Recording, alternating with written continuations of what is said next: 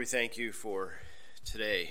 Thank you for the beauty of fall and the colors and, uh, and the Christmas in the air, and, and just thank you for those those things. Thank you for the the opportunity now to come and and be together and worship together and learn together and fellowship. And we pray for your mercies and grace as we do so, that you would enable us and strengthen us, that you would grow us in grace and you would extend your kingdom, your name would be lifted up.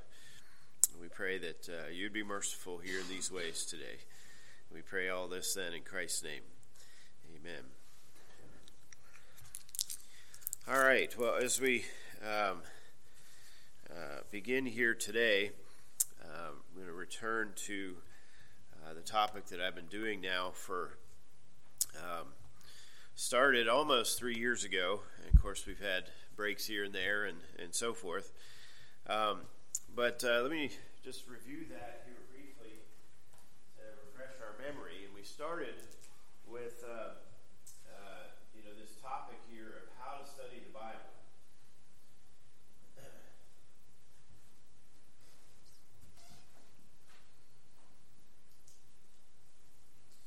Obviously, one of the most important things that we need to learn how to do, and um, we all have some ability to do this, but we all can learn more. Of course, I do it uh, a lot. I've been trained to do it, and I'm still learning more. Um, and that's true for all of us. And uh, and ultimately, of course, this is God's word. It's not just some historical book. And so this is something that, that we all need to have some facility with, uh, or frankly, we'll misunderstand uh, what God's Word says, at least in some ways.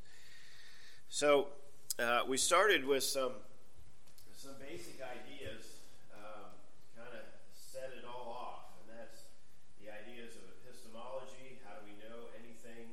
Uh, what is the issue uh, regarding the authority of Scripture? Uh, we talked about um, the uh, different manuscripts and how those were transmitted um, from ancient times to today.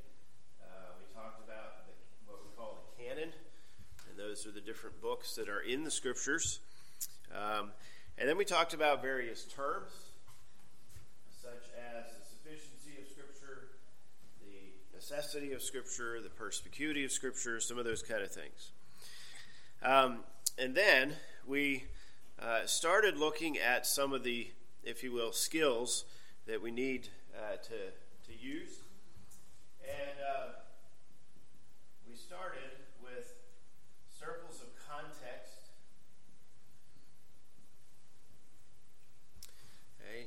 Obviously, a word can mean different things. Now, in English, not nearly as much as Greek and Hebrew, but still, we have certain words that, depending on the context, are going to mean different things. So, uh, the example I've used before is, you know, Mr. Ball had a ball at the ball. Well, the word ball means something different for each of those three times. And the context is going to help us to understand. That sentence gives us an understanding. If I just said ball, you might not know what that means. Okay, maybe I'm thinking football from yesterday. Maybe I'm thinking baseball from yesterday. The Padres came back in the middle of the night to, to defeat the Dodgers, you know, and these kind of things. So the context will help you to understand. And this is true not just for words, but then for sentences and for paragraphs and for whole sections and so forth. And um, which led us then to um, the what we often call the historical grammatical method of interpreting Scripture. This is not how the Catholics do it. It is certainly not how most uh, churches do it today, unfortunately. But historically, this has been common in the Protestant church, especially in Reformed circles. But even today, you know, Anna's been trying to find a church, and there aren't that many PCA churches that do the historical grammatical approach to understanding the scriptures anymore. Um, it's it's really quite sad. Um, but this is one of the most important things. You got to understand the history of the scriptures in order to understand it.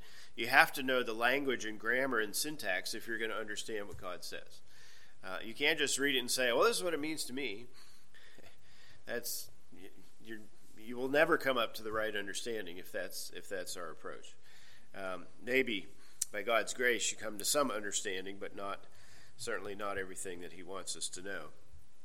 So, um, just to back up here a moment, uh, we we uh, started this and took um, a few months looking at this, but we were interrupted by COVID. Uh, that's the context here when when I was talking about this. And after we came back, we focused especially on the historical grammatical uh, methodology. And then we started uh, looking at some of the different genres of Scripture. And each one has uh, certain, um, if you will, unique things that we have to keep in mind if we're going to understand uh, how to interpret them. And uh, the ones that I have done with you uh, definitely the most in my 20 years here now are the narrative genres and the epistles. Now, we've others, and obviously, right in the middle of poetry right now, but, uh, but most of what I've done is the narrative genre and the epistles. And uh, some just basic ideas here. Hey, narrative, it's a story. But how do you understand the main point from the story? And one of the key clues here is just look at the repetition. Look at the names of God that are used, look what words are repeated. And, uh, and that gives you a clue as to understanding it. Look at what is omitted. We've been doing that in 1 Samuel in the evening. Hey, God's not mentioned in some of these later passages because David's living by fear rather than by faith. And so look for those kind of patterns and it'll help you to understand. And uh, the, the, one of the biggest problems with narrative is people don't know how to do that. Okay, well, there's the story. It's easy to know the story. And sometimes that's all they do. Well, here's the story of whatever, David and Goliath, or here, uh, David with uh, living in, in Ziklag and Achish and so forth. But what's the point? And so, like with David and Goliath, you often hear, you know, well, it's the underdog winning and so forth. You know, well, that's that's not the point. The point is, here's a man who was cursing God, and David got upset by that. He was upset at him. He was upset at Israel for just standing around and living in fear. And so, by faith, he went forward and and he killed this man um, was blaspheming God. So, you know, but what we so often hear is, you know, the underdog and the little guy and so forth, and and that's really not the point. Um, and then, you know, sometimes you'll hear that the stones mean certain things, or you know, whatever. Um, but but narrative, basically, look at what's there, especially the names of God, especially words that are repeated and um, even things that are omitted that you would expect to see. Now, epistle is very similar. Uh, this is a letter, of course, um, primarily the letters of Paul, but certainly there are others in the New Testament. And in one sense, all the books of the New Testament are a letter uh, in one sense.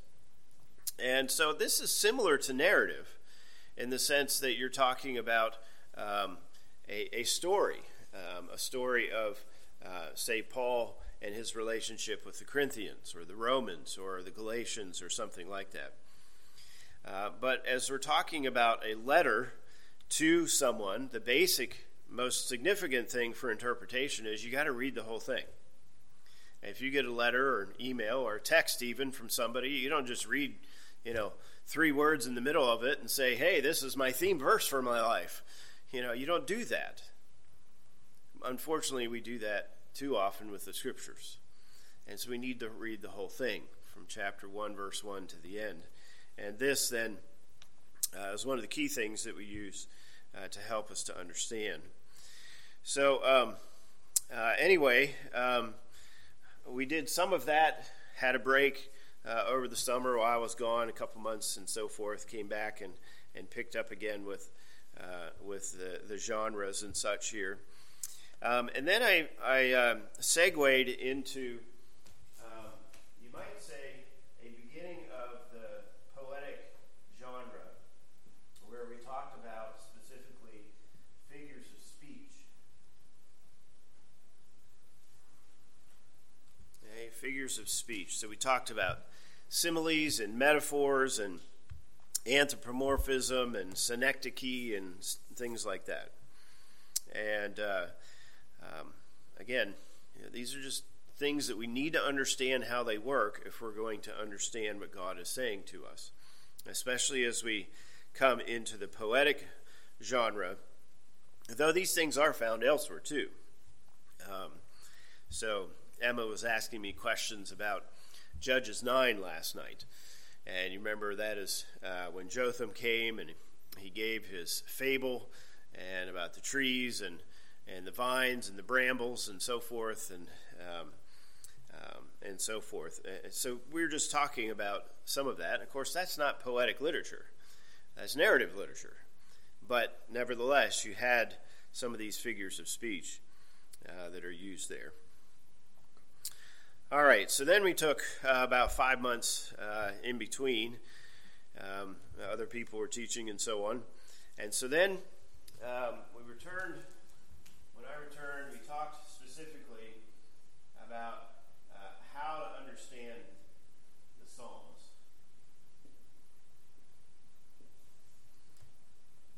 Okay, how to study the Psalms. So we started with some of the terminology, and, in particular, I focused on the terms that the Bible uses. And what so often happens with those terms is you see them used in uh, the, the titles, and they're not translated for us. They're just the Hebrew word. so, you know, what does that mean? And so we talked about some of those. Uh, we talked then about the musical aspect of the Psalms. We talked about some of the instruments that are used. Uh, we talked about how Paul connects to that. And Nathaniel actually is, uh, and I were talking about this recently because of some of the things going on at chapel at Wheaton. And I uh, just reminded him again that uh, when Paul says to make music in your heart with uh, hymns and psalms and spiritual songs, he does not mean Okay, hymns from the hymnal, psalms from the psalter, and praise songs. That's not what he means. But unfortunately, that's what many people uh, take it as. Um, so, anyway, we talked a little bit about that uh, in relation to the Psalms and, uh, and Paul's understanding. Um, then we also then talked about how hymns are the best application of uh, Paul's teaching. And uh, though there's a place certainly for singing psalms, we're doing that. And there is a place even for singing some praise songs that meet Paul's qualifications. Uh, unfortunately, you know, it's certainly in the single digits of praise songs that are worth singing, uh, percentage wise. Uh, but there are some.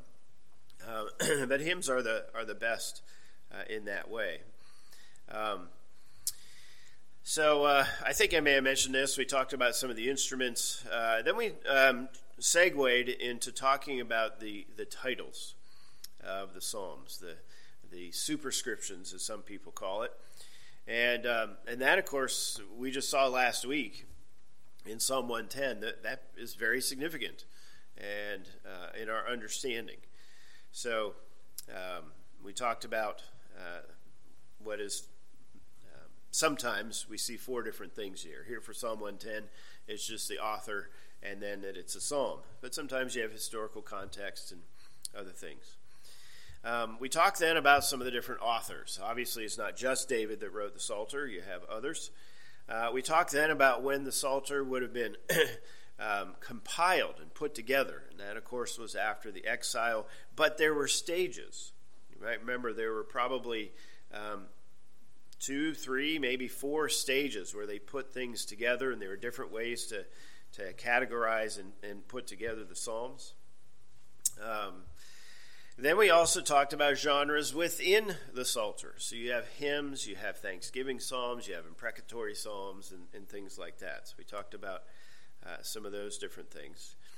Um, and then we um, uh, kind of transition from the musical component and some of these broader ideas to, to the poetic component of the Psalms. And uh, um, this is what can be so challenging for some people. Some people, they read poetry, no big deal. They understand it, they, they study it in English or, or here in, in this case, uh, in the scriptures, and, uh, and, and they're able to follow it. But for others, it can be very challenging. And uh, when you compare stories, like we're doing in the evening right now with First Samuel, and the Psalms here in the morning, okay, some people are finding the Psalms harder. And you would expect that, really. And yet, it's still a genre that we have to understand if we're going to understand God's Word. We can't just like the stories, though they may be easier for us to understand. We have to understand this as well. And so we talked about some of the elements of poetry, which included figures of speech again. Um, but I, I, brought out uh, a few different things here in this regard, um, and so on.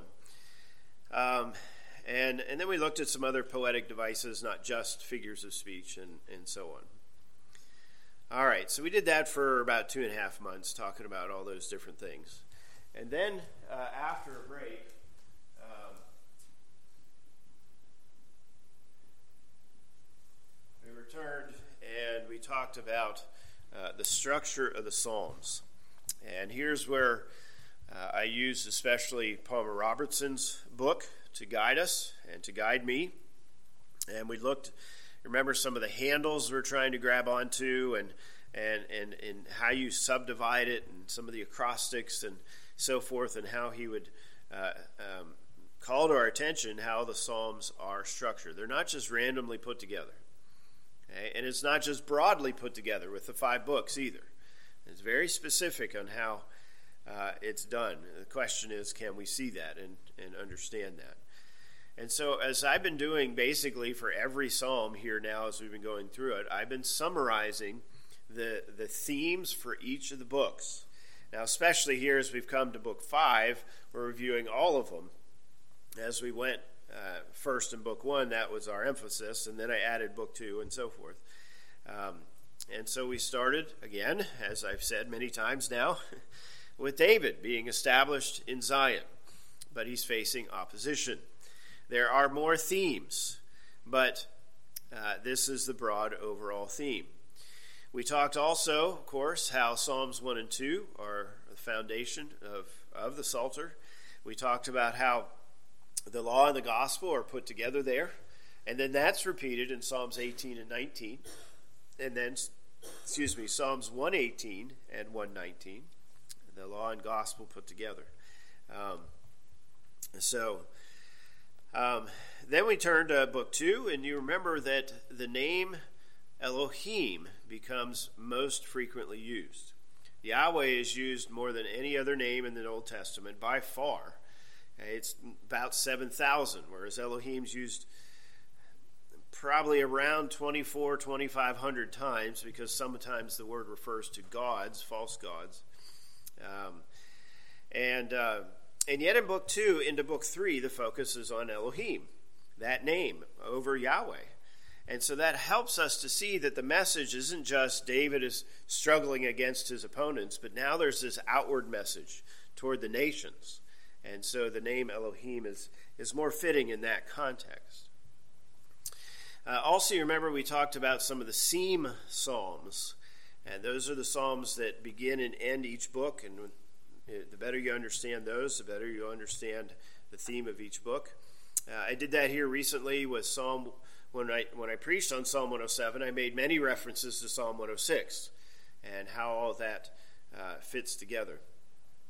Um, remember some of the pyramids that uh, Robertson would um, would show to us, and we're going to see one here uh, starting in Psalm 111. Psalms 111 to 117 is a pyramid of hallelujah psalms, and Psalm 114 is right in the middle. Um, so, but that's not the only one. you see them uh, rather frequently uh, throughout. And so, again, that handout from Robertson, he shows you those things.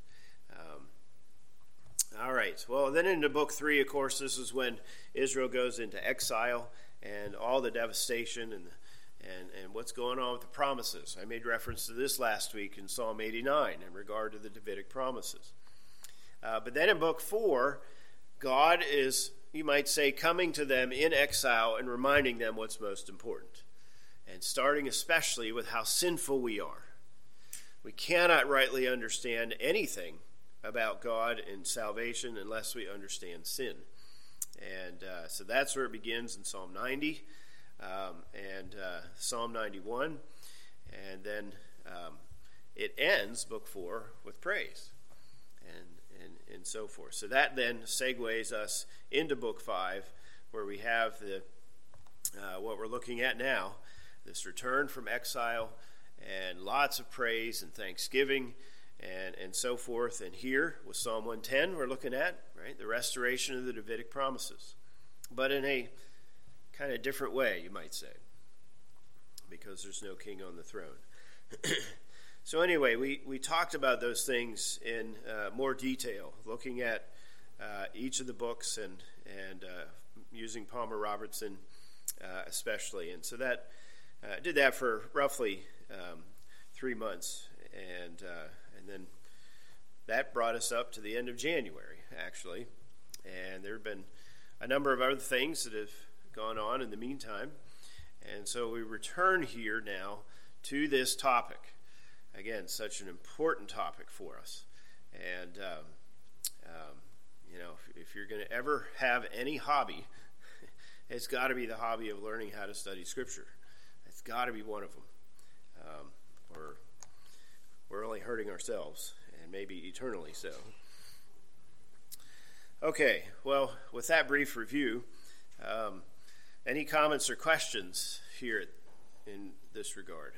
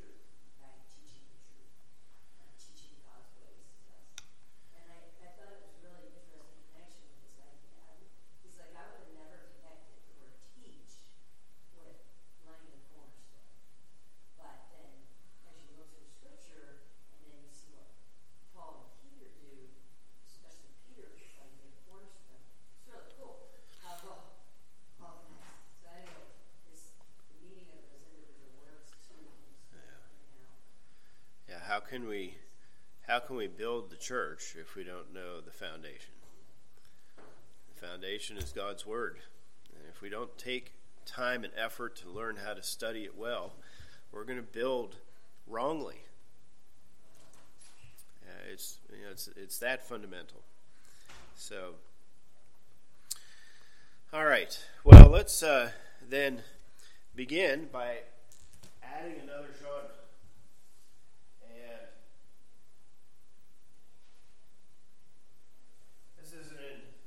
Any particular order necessarily, um, but we come here next then to the uh, the parables, and uh, like with each of the genres, we need to um, emphasize um, certain key things about the genre of parables uh, to make sure that we are rightly understanding and not misunderstanding.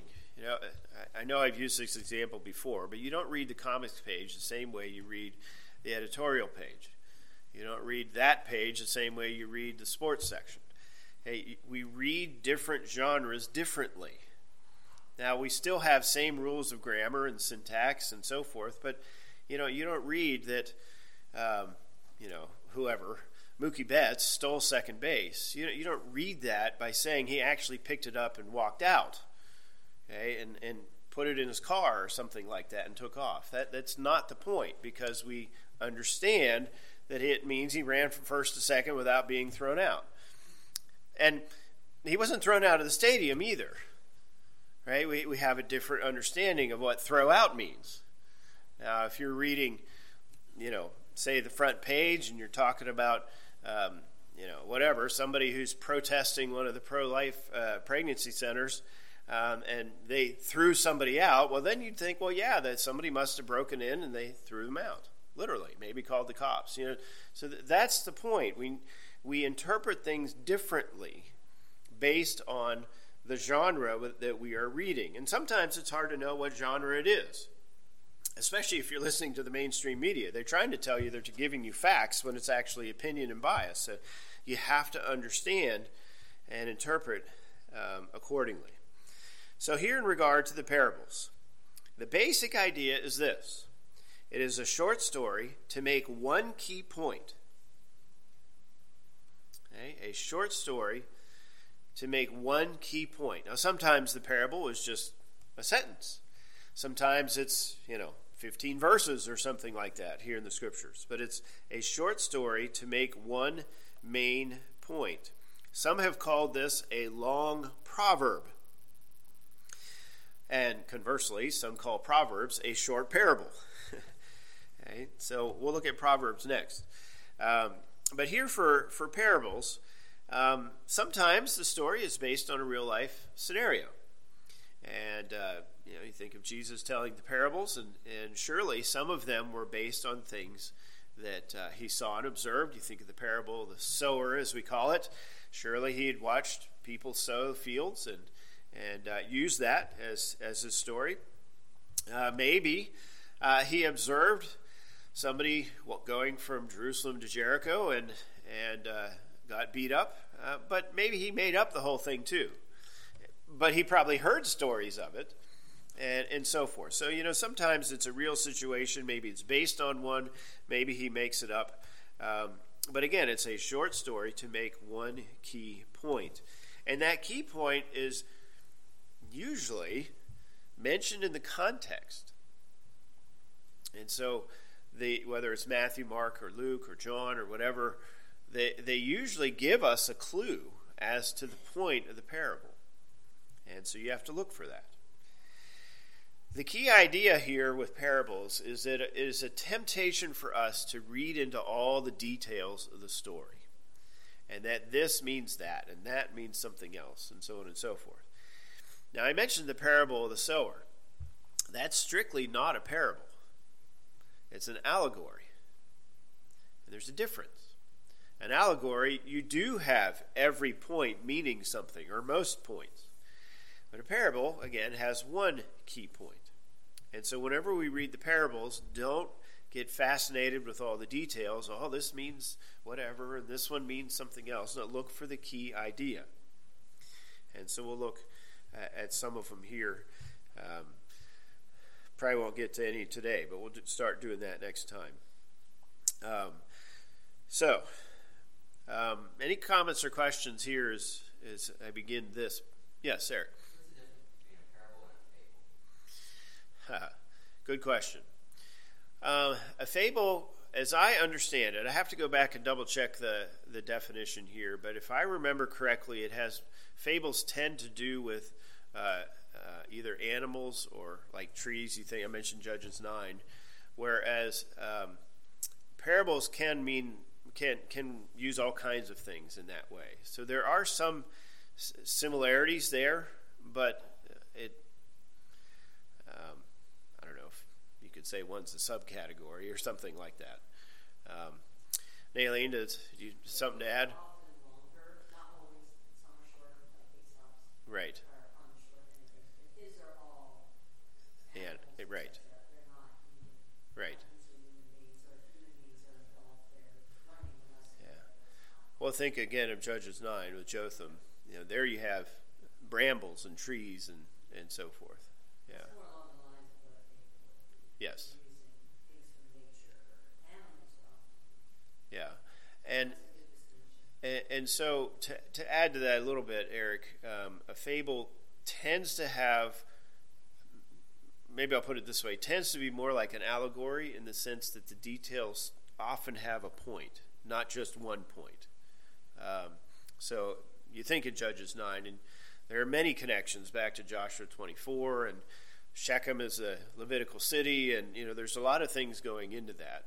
Um, whereas again, a parable tends to be one main point. Yes. Yeah.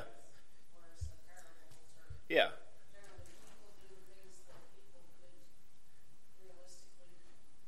Yeah.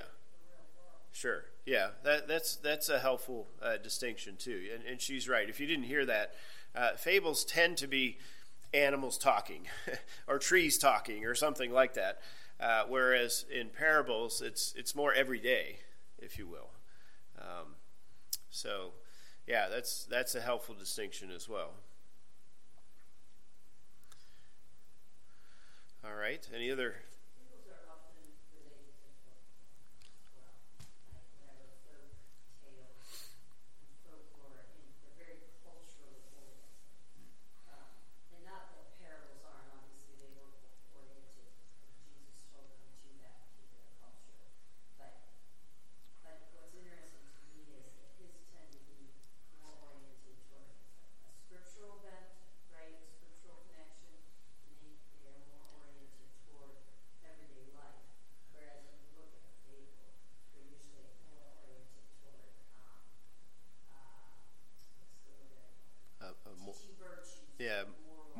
principles. Yeah. Yeah. Uh, not that parables don't. Right.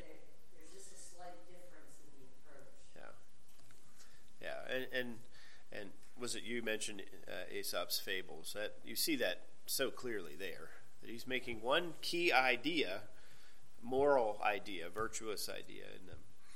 Um, yeah. So again, uh, uh going back to Judges nine, know, the connections there are so specific to Shechem in particular. Because remember, they tried to set up Abimelech as king. And, and so God comes to them. He says, well, you know, What are you doing here through Jotham? And um, uh, so it's the parable, when you might say, is more broadly to Israel, and the fable there was more specifically to she- the Shechemites. Um, but again, we're, we're making slight distinctions, and it doesn't always apply. Um, but um, anyway, a few thoughts to your to your question. A good good question, good distinction to make. Any other questions?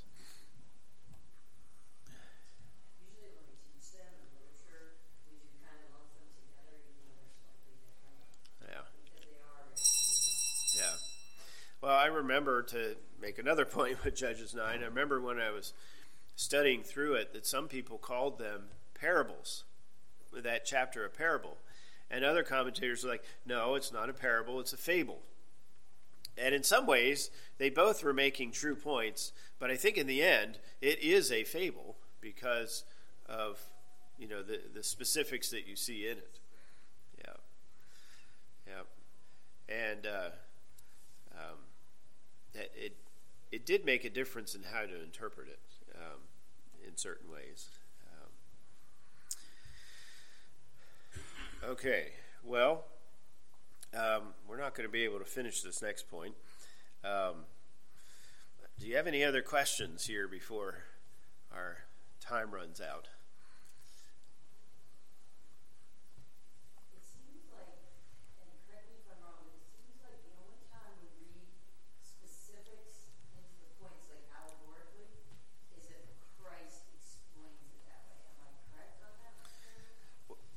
Yeah, or whoever else is yeah, whoever else is saying it. Yes.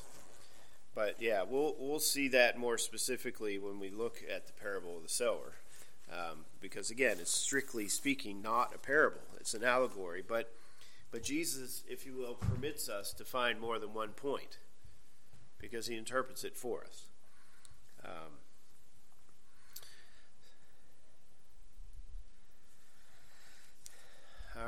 me, uh, I guess, introduce here the next thought, and uh, we certainly won't get through it. But um, um,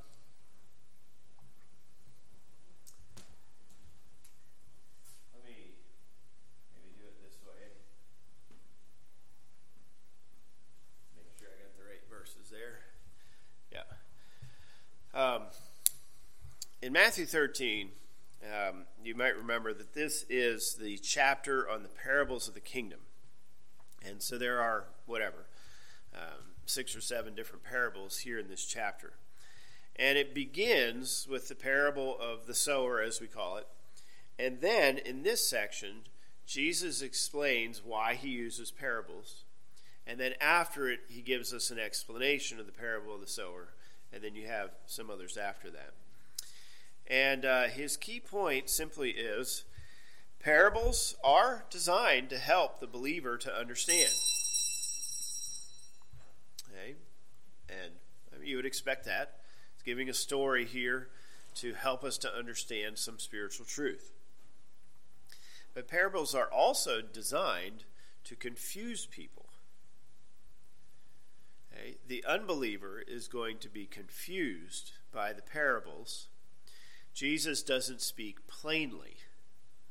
He doesn't say, the word is going out. How is your heart? How are you receiving the word of God? He instead says, a sower went out to the field, spread some seed, and it landed on different places, and it produced various kinds of fruit. Right? It, it wasn't a plain, straightforward teaching, it was a story. And you often hear people say, well, see, you used the parable, so, you know, we need to use stories. And, okay, that's true. but we need to also recognize that he used the stories to confuse some people, too, to harden their heart. And so um, I, I, I, want us to read this passage here before we look at some of the parables. And um, uh, we'll, we'll end up doing that next time. But, you know, this is true just when the Word of God is proclaimed, just in general. As, I've said at different times, the Scripture is a double edged sword. And the one side cuts, as it were, in a gracious way, cuts away our sin and our filth and grows us in grace. The other side cuts in a judgmental way.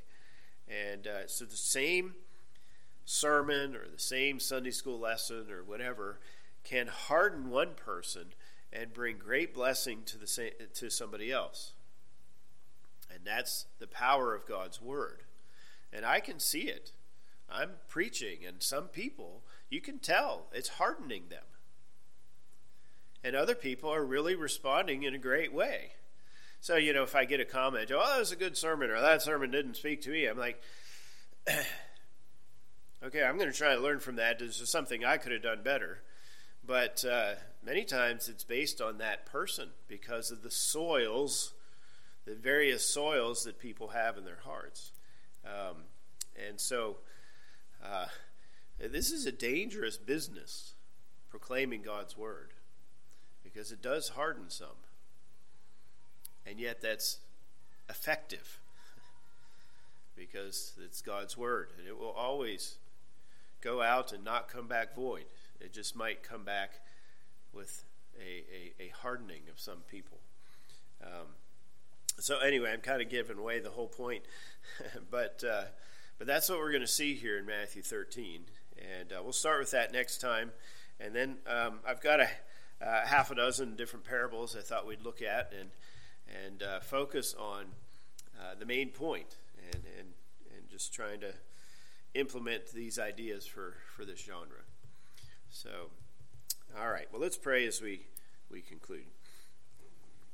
Our Father our God, we thank you for uh, your word to us. We thank you that you have given it to us not just in a, a list of rules, not just in a mass of stories, not just in, in these abstract principles, but you've given uh, it to us in all kinds of different ways, these different genres and so on. And we thank you for that because each one helps us to understand you and and uh, sin and salvation and how we should live and so forth uh, in different ways and uh, rounds out our understanding and, and so forth. And so we pray again that you would help us as we seek to understand your word, uh, and especially here with the parables, and uh, that you would be uh, honored and, and grow us in grace in this way and not bring hardening. So we pray all these things and um, uh, then ask that you would be pleased to fulfill your promises among us now as we gather for worship. and that you would grow us in grace and uh, extend your kingdom here in this way. And again, that you, your word would go forth graciously and not in judgment. Uh, so we pray all these things then in Jesus' name.